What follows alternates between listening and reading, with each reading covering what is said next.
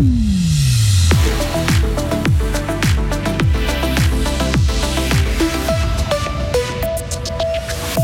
La tuerie de Sorens est jugée aujourd'hui. Gagner de l'argent avec des cartons de loto, c'est à nouveau possible dans le canton. Et un séisme fait de nombreuses victimes en Syrie et en Turquie. La semaine débute sous le stratus avec de la bise. Ces prochains jours, je vous rassure, nous profiterons d'un peu de soleil. On l'a tellement mérité. Nous sommes lundi 6 euh, février 2023. Bonjour Hugo Savary. Bonjour Mike, bonjour à toutes et à tous. C'est un crime euh, sordide hein, qui avait choqué euh, la Gruyère et même toute la Suisse romande. Hein. Il y a près de trois ans, un fribourgeois aujourd'hui âgé de 33 ans avait tué deux hommes dans le village de Sorens.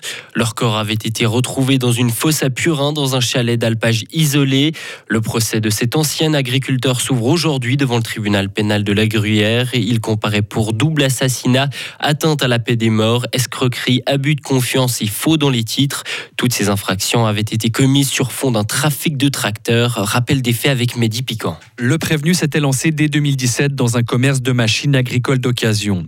En février 2020, il est endetté quand il se met d'accord avec un père et son fils d'origine macédonienne sur la vente de trois tracteurs pour un montant de 34 000 francs. Plusieurs rencontres sont organisées, l'argent est entièrement versé en main propre sans que les véhicules ne soient livrés pour autant. L'agriculteur fribourgeois joue ensuite la montre durant plusieurs semaines. Les acheteurs, quant à eux, s'impatientent et mettent la pression.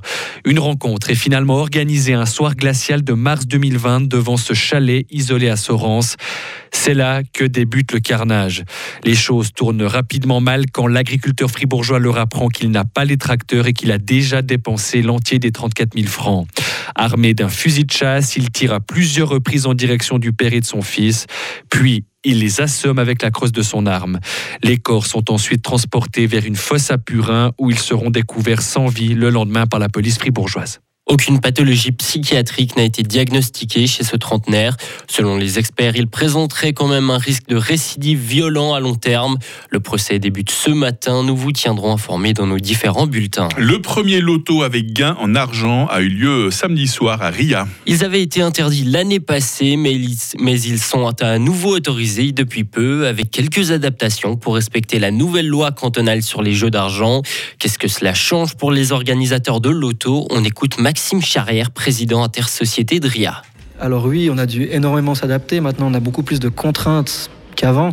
Typiquement, on a un nombre limite de cartons qu'on peut vendre, qui est un chiffre défini avant le début du loto. On peut pas aller au-delà, ça peut être un problème pour euh, des lotos. Il y a vraiment une très forte fréquentation. Ce soir, on était à la limite, on n'a pas atteint cette euh, fréquentation complète, mais ça peut être un problème dans les tout gros lotos. Et ce soir particulièrement, il y avait beaucoup de lotos dans la région, donc aussi on a un peu moins de monde. Peut-être qu'un loto euh, où on sera les seuls, ça risque d'être compliqué. On va devoir malheureusement refuser des gens. C'est triste, mais on n'a pas le choix. Maxime Charrière et son équipe ont dû ruser pour se simplifier un peu la vie. À cause de cette euh, restriction qui fait qu'un carton sur 10 doit être gagnant, ça, c'était très contraignant sur le nombre de cartons qu'on pouvait vendre. Alors, pour finalement contourner cette limite, on a augmenté le nombre de lots. Pour ça, on a ajouté des lots de consolation. Donc, finalement, pour ceux qui connaissent le loto, après chaque kin, double kin et carton, il y a des lots de consolation qui permettent d'augmenter le nombre de lots. Avant 75 lots, maintenant on a 175. Donc, on augmente grandement ce nombre de lots et on peut augmenter finalement la capacité de gens qui peuvent venir dans la salle. Les organisateurs se disent satisfaits de la fréquentation de ce premier loto dans le canton. Les nouvelles adaptations, cependant, ont un peu allongé la durée de la manifestation.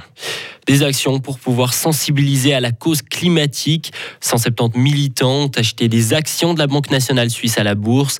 Grâce à leur achat, ils ont pu émettre leur avis à la BNS qui devra les découvrir lors de son assemblée générale. Ils exigent que la banque s'aligne mieux sur les objectifs climatiques de l'accord de Paris. Le bilan du tremblement de terre en Asie mineure ne cesse d'augmenter.